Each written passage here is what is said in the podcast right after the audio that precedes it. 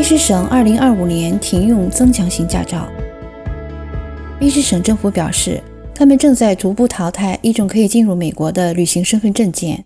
公共安全厅在一份声明中表示，正在停止增强型驾驶执照 （Enhanced Driver's License，简称 EDL） 的延期服务，因为其他旅行证件更具成本效益、有效期更长，并涵盖了航空旅行。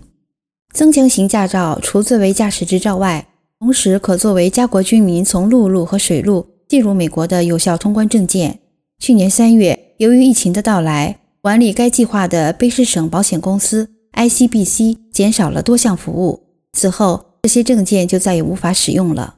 公共安全厅指出，加拿大公民可使用护照或 Nexus 卡从陆路进入美国。政府已经简化了护照申请程序。并推出了十年护照选项，方便大家办理。卑诗省的增强型执照和身份证将在二零二五年九月结束，与安大略省、魁北克省和曼尼托巴省政府的做法一致。